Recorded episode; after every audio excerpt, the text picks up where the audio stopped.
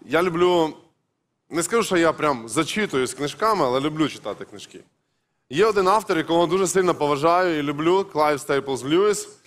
Це великий письменник християнський ХХ століття, який написав одну із кращих книг про християнство, так і називається просто християнство.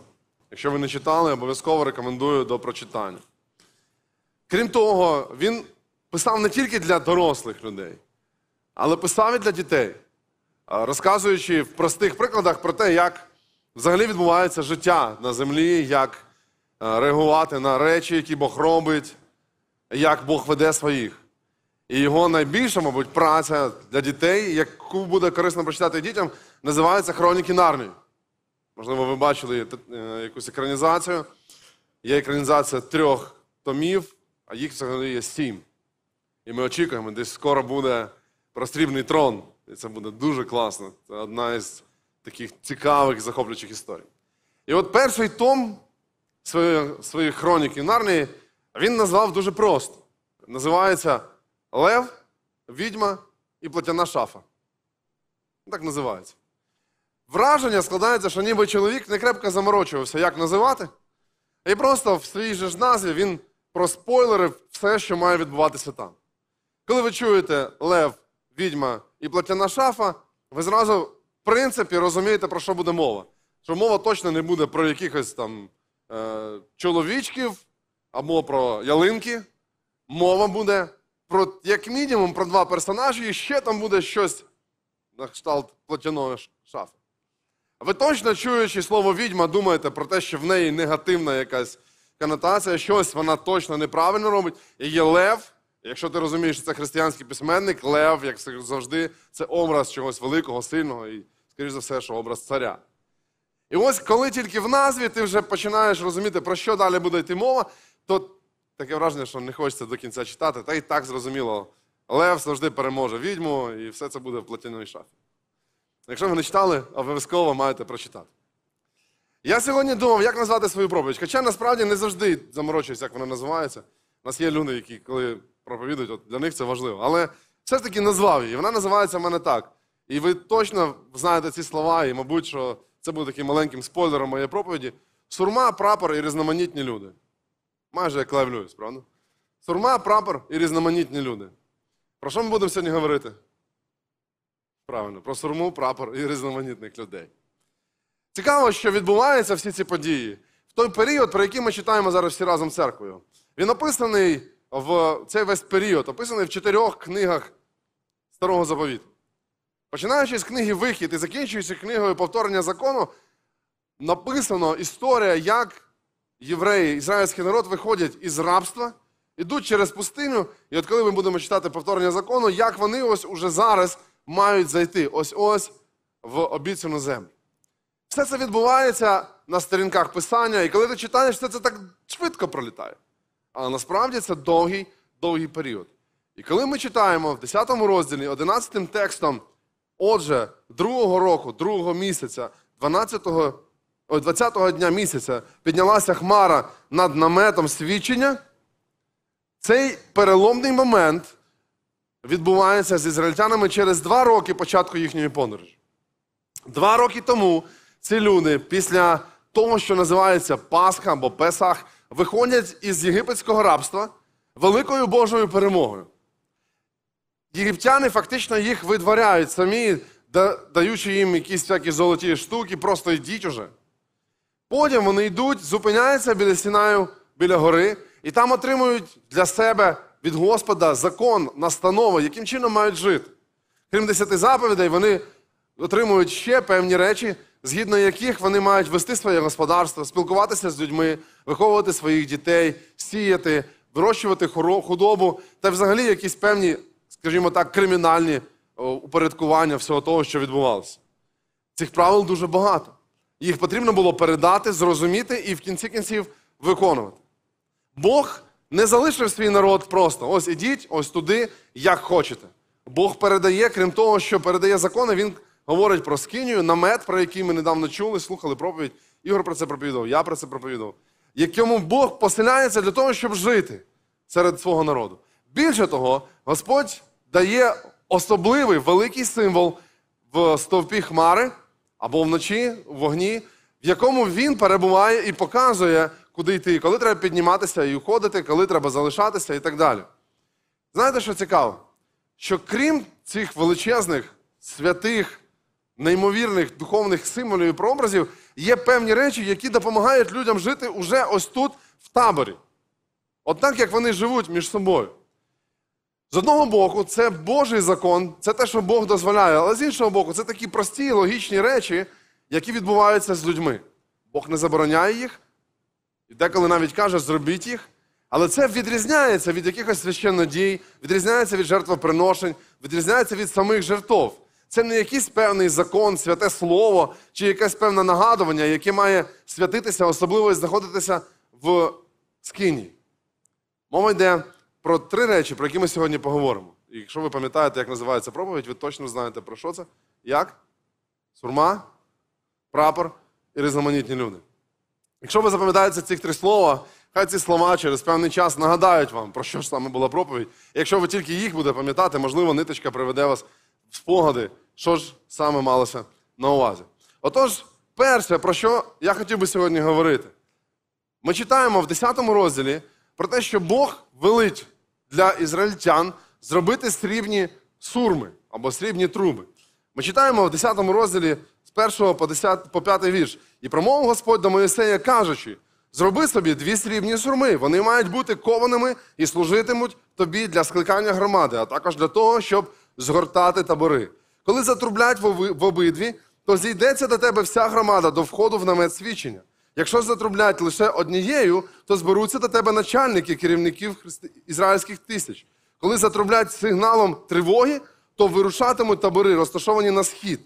Дев'ятий вірш. Якщо у вашому краю почнете воювати з ворогом, який гнобитиме вас, і дасте трубами сигнал тривоги, щоб нагадати перед Господом вашим Богом, то ви будете врятовані від ваших ворогів. Фактично, Бог говорить про дві речі, які мали би з собою символізувати труби або сурми. З одного боку, він говорить про те, що ці сурми мають скликати людей або розганяти, розх- після них люди розходилися. І це було ніби Боже повеління, яке мало бути ясним для всіх людей, які це чули. З іншого боку, з іншого боку, Біблія говорить, і Бог говорить про те, що є інший сигнал. Коли ти в небезпеці, коли в тебе якась тривога, коли в тебе почалася війна, ти береш цю трубу і починаєш сигналити сигнал тривоги для того, щоб хто почув? Для того, щоб Бог почув, що ти в небезпеці, і щоб він скоріше поспішив тобі на допомогу. І Біблія говорить про те, що ви будете тоді врятовані. І кожного разу, коли люди чули цей звук сурми, кожного разу, коли люди займалися якимись певними речами, вони мали почути це і змінити положення, в якому вони зараз були. Вони повинні були зрозуміти, що, де і як зараз відбувається. Давайте трошки звернемо на це увагу. Коли ти читаєш е, цей текст, то цікаво відбувається, що сурми було насправді дві. І одна звучала для всього народу, а якщо дві, ну чи там це треба було тільки для князів. Тобто, що треба було для людей? Люди мали розуміти, що зараз вони чують. Люди мали чітко уявляти, хто конкретно або до кого конкретно звертається зараз ця сурма. Люди мали чітко зрозуміти, що цей сигнал значить, для того, щоб не було, знаєте, замешкання. А що, що це таке? Де воно? Як це відбувається? Що мені зараз робити? Мені кидати це чи нести це? Мені треба збиратися чи мені треба розходитися? Мені треба зараз, от куди мені зараз бігти? Коли я читаю Писання, я знаходжу в 14 розділі першого послання до коринтян цікавий текст. Ми можемо разом його прочитати. Будь ласка, якщо Діма поможе мені побачити його на екрані. Там написано дуже просто. Бо якщо і сурма дасть непевний звук, то хто готуватиметься до бою? Цей текст, написаний в посланні до коринтян, апостол Павло використовує для того, щоб допомогти коринтянам розібратися, як же ж треба проводити збори або зібрання церкви. Він приводить приклад із музичних інструментів. Він говорить про те, що кожен, хто збирається грати на якихось певних інструментах, він має видавати якийсь певний звук. І коли людина заходить на ці збори, на умовне зібрання, як зараз, то одна велика проблема. Коли сурма, сопілка, труба інший музичний інструмент буде давати який звук? Неясний, то хто буде готуватися до бою? Якщо цей звук неясний, то хто буде готуватися до бою? Іншими словами, питання в тому, що те, що мало бути гармонією, те, що мало бути в одному гарному акорді, стає какофонією. Какофонія це таке нормальне слово, це музичний термін, який означає не тільки те, що ви подумали, але і щось інше, який значить просто хаотичне виконання різних звуків. І апостол Павло нагадує сьогодні мені, і коли ми дивимося на історію в книгі чисел, про те, що одне одне лише вимагається від труби, від сурми, щоб вона була якою? Вона мала бути ясною. Вона мала бути зрозумілою. Вона мала викликати лише одну реакцію, а не якусь іншу. Мова не йде про професійність виконання. Мова не йде про професійність виконання. Мова не йде про те, що якщо першокласник грає, це якби ну таке, нема що слухати. Це Саня. Да, це Саня. Санечка, встань, будь ласка. Вийди з класу. Давайте, Саня, похлопаємо. Саня допомагає мені сьогодні проповідувати. Саня вчився грати на трубі. Знаєте, в чому, в чому цікавість? Якби ви бачили свої обличчя в момент, коли я говорив. Ні, ви не почали якби втікати, ніхто не почав залазити під стільці, але всіх обличчя змінилися. Чому? Тому що виявився якийсь певний звук, якого не було раніше, який ви не планували. Тільки ті, хто були на першому зібранні, вони ждали, ну коли вже, Саня, Саня, чого так затягнув? Я вже не знав, що казати. І коли ми говоримо, почався якийсь певний звук, якийсь певний сигнал, всі, які слухали мене, або гралися телефоном, або читали яку-небудь книгу, або просто відволікалися в вікно, в один раз звернулися до того, що відбувалося там. І вам, в принципі, не було важливо, хто це робить. Але був певний звук, який відволік вас. І коли ми говоримо про стан Ізраїля або взагалі про людей, відбувається щось, кожен живе своїм життям. І тут раптом в життя когось вривається ось цей звук. Треба було точно знати, що робити. Ми не знали, що робити, бо ми не домовлялися, що після другого вам треба аплодувати. Ми не домовлялися з вами про це. Да? Але це точно відволікло вас. Знаєте, в чому цікавість? Що коли ми з Сані домовлялися, я його вчора цілий день переконував, що Саш, ну ти можеш це зробити. Потім сьогодні, я, знаєте, я його купив. Я йому сказав, просто принеси сьогодні трубу. Він не мав грати, але він просто приніс трубу, я його дотиснув своїм авторитетом, знаєте, і все нормально. Він каже: я просто давно не грав. Я давно не тренувався. Я давно не вкладав себе в це. Ну, Але я його переконав. Тепер в мене немає машини, але зато в нас є труба. Ви знаєте, точно так само відбувається з нашим життям. Іншими словами, Бог давно вже відкрив нам, як жити. Коли ми дивимося на Писання, коли ми дивимося на те, що зробив Ісус Христос, коли ми переконані в якихось певних речах, ми живемо, ми знаємо, як поступати правильно і неправильно. Але Біблія говорить про те, що так само, як ізраїльтяни знали, коли хмара піднімається і рухається, або опускається і зупиняється, були ще сурми, які уточняли. Тому що люди були, які були в наметах, хтось товко ту манну для того, щоб зварити своїм дітям їсти, хтось щось певне робив десь там. І це ніби підкріпляло все те, що Бог хотів від ізраїльського народу. Це ніби підкріпляло, ніби ось, зверни на це увагу, що Бог уже робить. Якщо ти був близько біля сурми, ти добре чув, далеко від сурми, ти так само міг звернути на це увагу, відволіктися від своїх справ йти і дивитися, ага, я маю робити це. Життя християнина дуже схоже на сурму.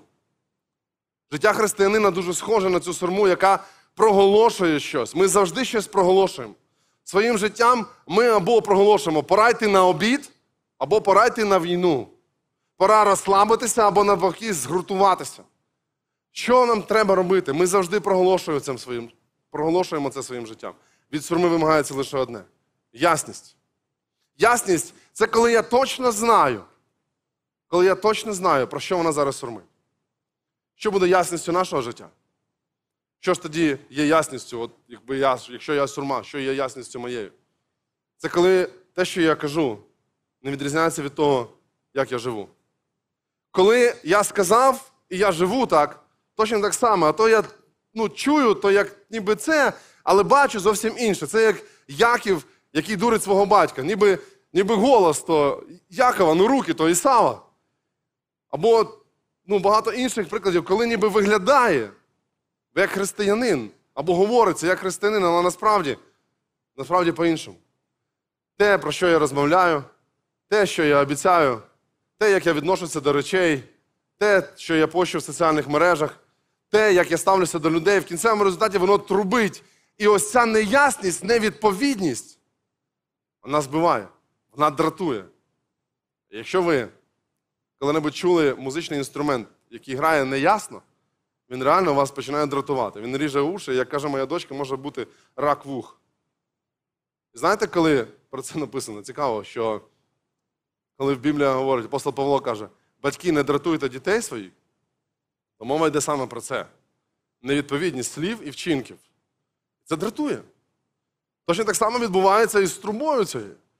Коли ти не можеш зрозуміти, вона ну, це ну, говорить як, ну, як пастор, а живе як. Не дуже. Ні, ну правильно все, правильно соображає, ніби, ніби і слово тримається, але життя, воно зовсім інше. І Біблія говорить про те, що ми маємо мати ясну сурму. І Біблія говорить саме про християнця, коли в 1 Коринтян 14 розділі мова йде про людей, які знають Господа. Що, до чого я сьогодні закликаю людей інших своїм життям? Чи не розходяться мої слова з вчинками? Чи не стають люди придивлятися, а ні, він, він не так. Він тільки говорить. Можливо, це дуже голосно, але дуже неправильно. Коли ми подивимося на своє життя, так і має бути. Дивитися на своє життя, не на чиєсь. Не той хтось видає звук, а я сьогодні видаю звук. Дав би Бог кожному із нас розуміти. Господь давно вже все відкрив. Він сказав, куди нам іти і що нам робити. Він дав Ісуса Христа, який стоїть пам'ятником нашого життя. І в кінцевому результаті тільки ті, хто навколо нас, і я сам допомагаю іншим іти, згрупуватися і зрозуміти. Ось ясно, я знаю, ось сюди я йду. Чи такий я? Задайте кожний собі запитання. І я задаю це запитання собі. Ми можемо бути різними інструментами і видавати різні звуки. Але в оркестрі Ісуса Христа кожен із нас має мати ясність для того, щоб грати прекрасну мелодію.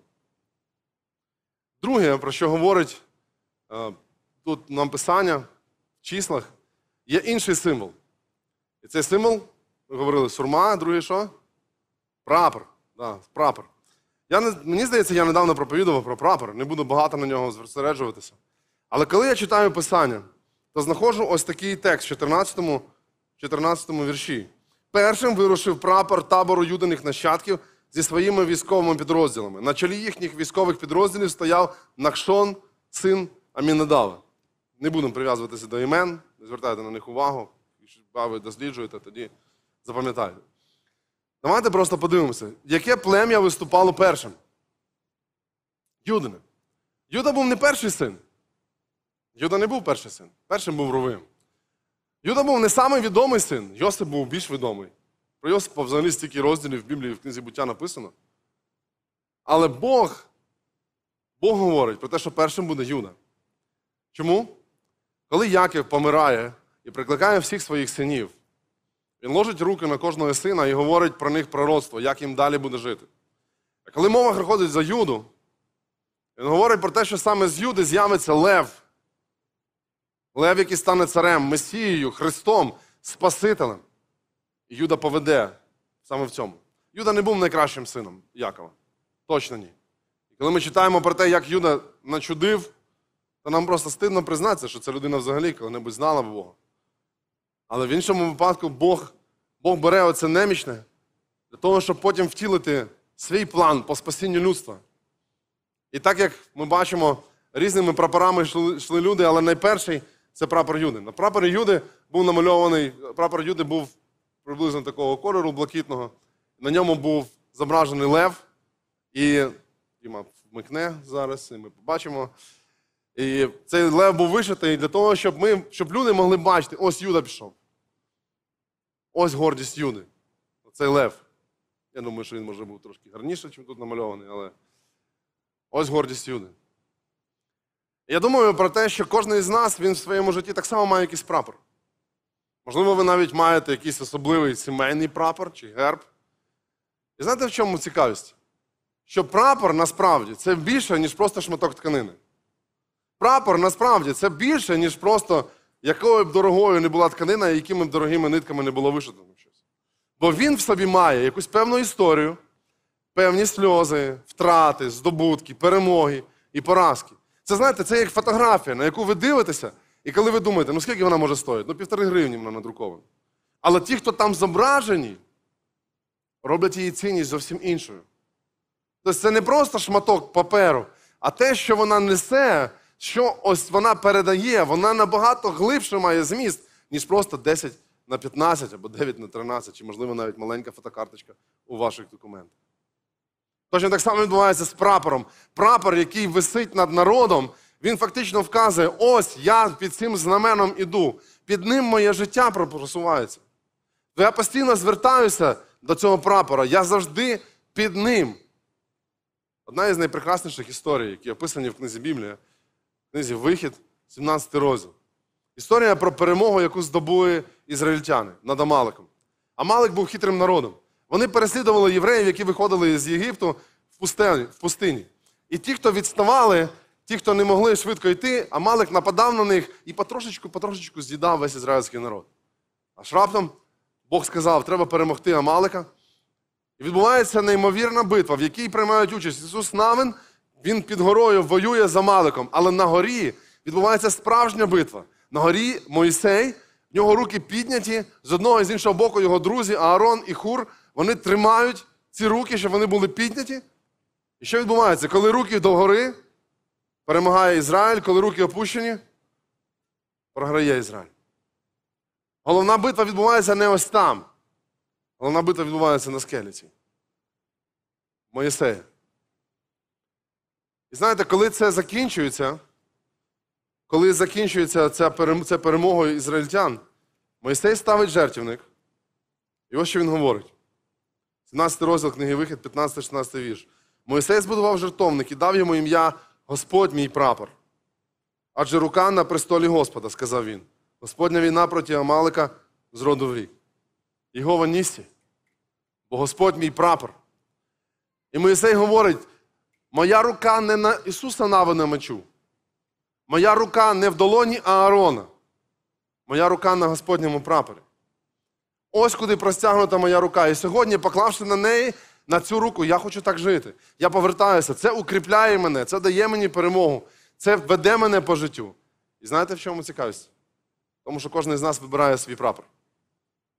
Ми беремо якусь маленьку деталь, яка відбувається з нами, яка кормить наше минуле, і яка, так знаєте, не дуже добре веде нас в наше майбутнє.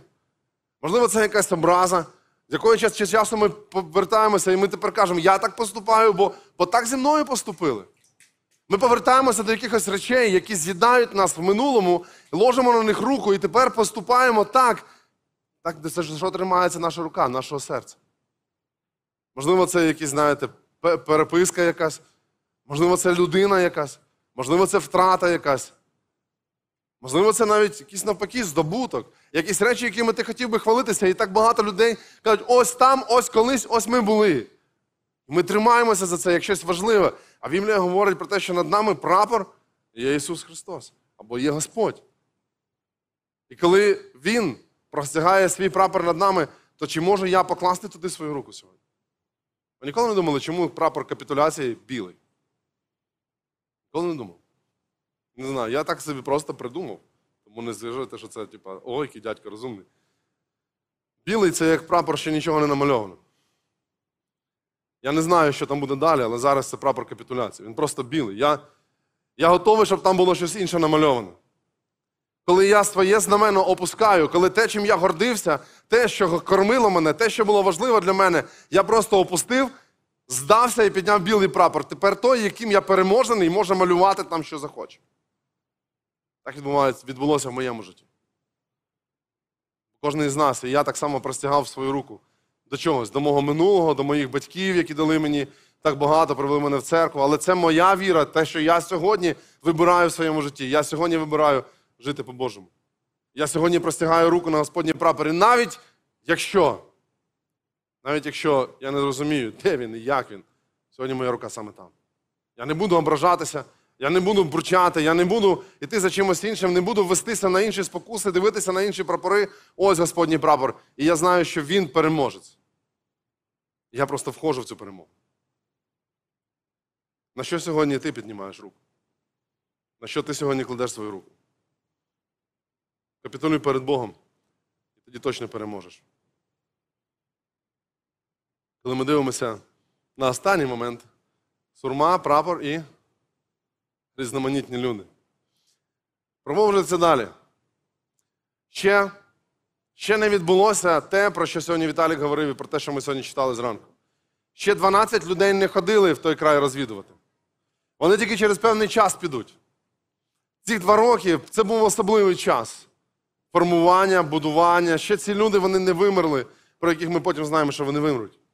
Це були ті люди, які були колись там в Єгипті, вийшли сюди, і ось тут вони зараз два роки живуть. Вони мають якісь стосунки один з одним. Вони ще до кінця не дійшли. І ось вже майже, майже, ось там має прийти той час, коли вони будуть жити в обіцяній землі. І ось що стається. 11 розділ, 4 5 вірш. Цікаво, як написано. Турканяка читаємо так. Натовп різноманітних людей, що був з ними, пройнявся сильною пожадливістю. А з ними також почали плакати ізраїльтяни. Вони говорили, хто нас нагодує м'ясом. Ми пригадуємо рибу, яку в Єгипті їли даром, огірки, дині, порей, цибулю і часник. І цікаві смакові вподобання в людей.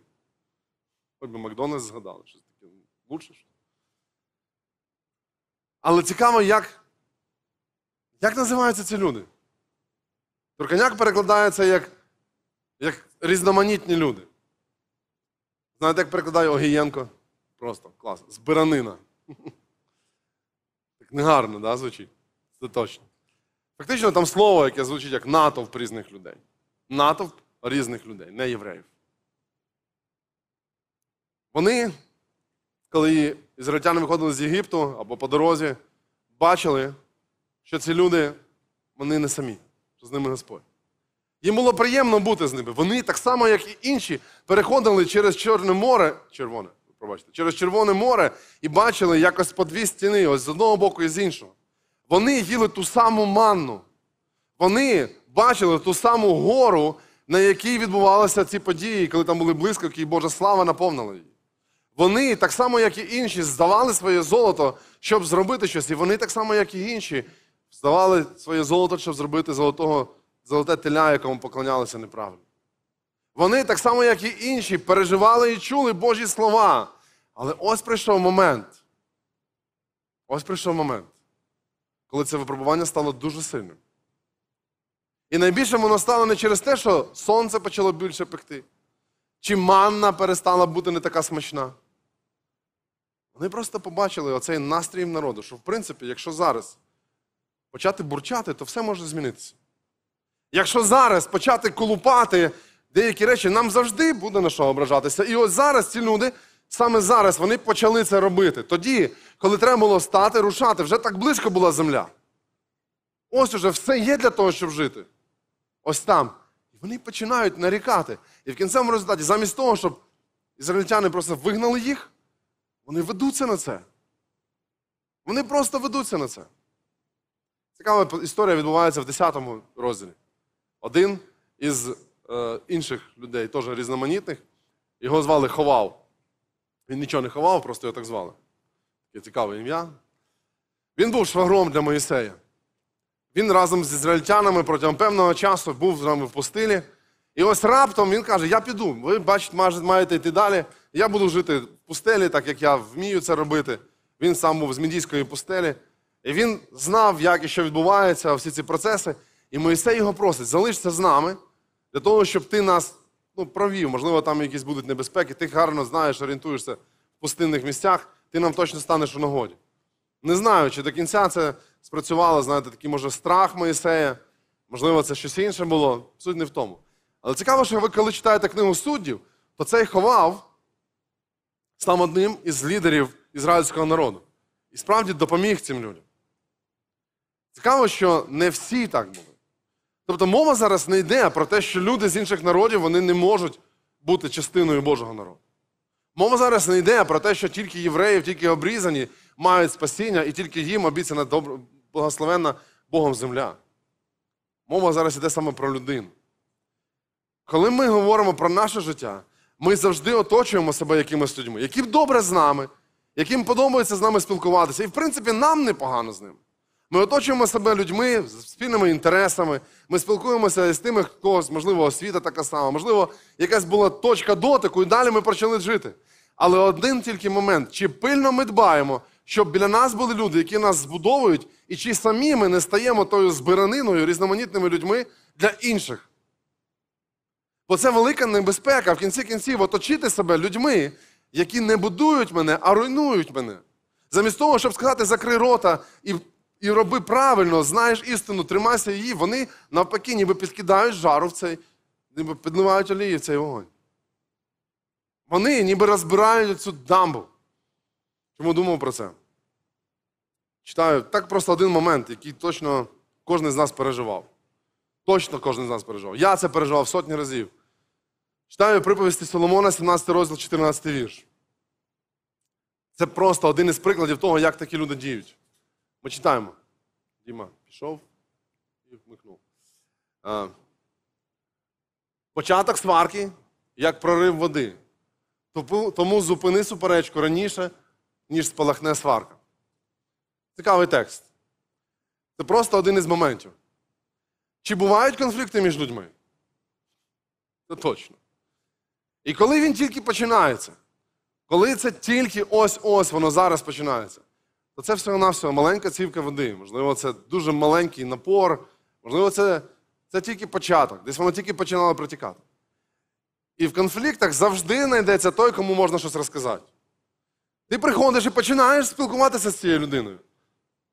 І кажеш, слухай, там реально щось в мене жизнь дала трещину. Якісь проблеми почалися. І ось тут дуже важливо, до кого я саме прийшов. Хто ця людина? Чи не почнеться людина виколупувати ці камінці, розганяти цю, ці колоди для того, щоб ця дамба прорвала, бо в кінцевому результаті програють всі.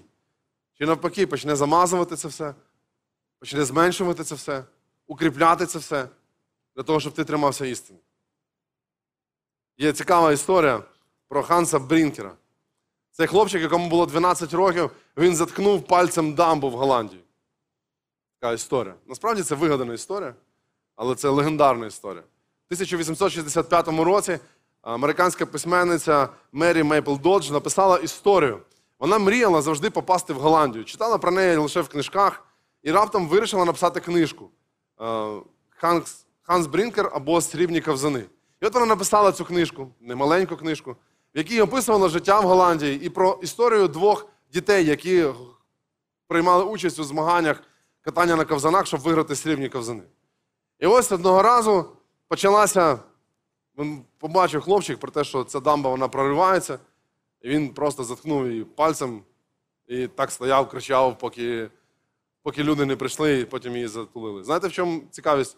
Що йому навіть пам'ятник поставили, бо ця історія стала такою відомою, хоч і брехливою, що якби люди почали приїжджати в ті міста, побачити цього хлопчика, як же ж він виглядає, ну то вирішили поставити пам'ятник йому. То така просто як нагадування. І знаєте, в чому цікавість? Що чи знайшов я людину, яка готова просто підійти і запхнути цю дирку пальцем? Стати просто в проломі за мою ситуацію, за моє переживання, за мій конфлікт. Яка не просто почне розтуляти, давай ну я зараз розберуся, і в кінцевому результаті настільки сильно розбереться, що там уже, там уже треба добре екскаватор щебенки кинути, і то не поможе. Коли ми дивимося, чи були причини в Ізраїлі, щоб нарікати? Ну, звичайно. Ну, ми дивимося, ну це ми зараз тут сидимо, знаєте, прохолодно нам, зараз підемо додому, щось там жіночка приготувала, або чоловік щось купить по дорозі, зараз щось буде. А там люди їдять манну. І, в принципі, можна було би починати бурчати. І тут суть тільки в тому, хто поруч тебе в цьому, в цій ситуації. Кого ти назбирав кругом себе? Хто оця збиранина кругом тебе? Ким ти себе оточив? Людьми, які будують, чи людьми, які руйнують?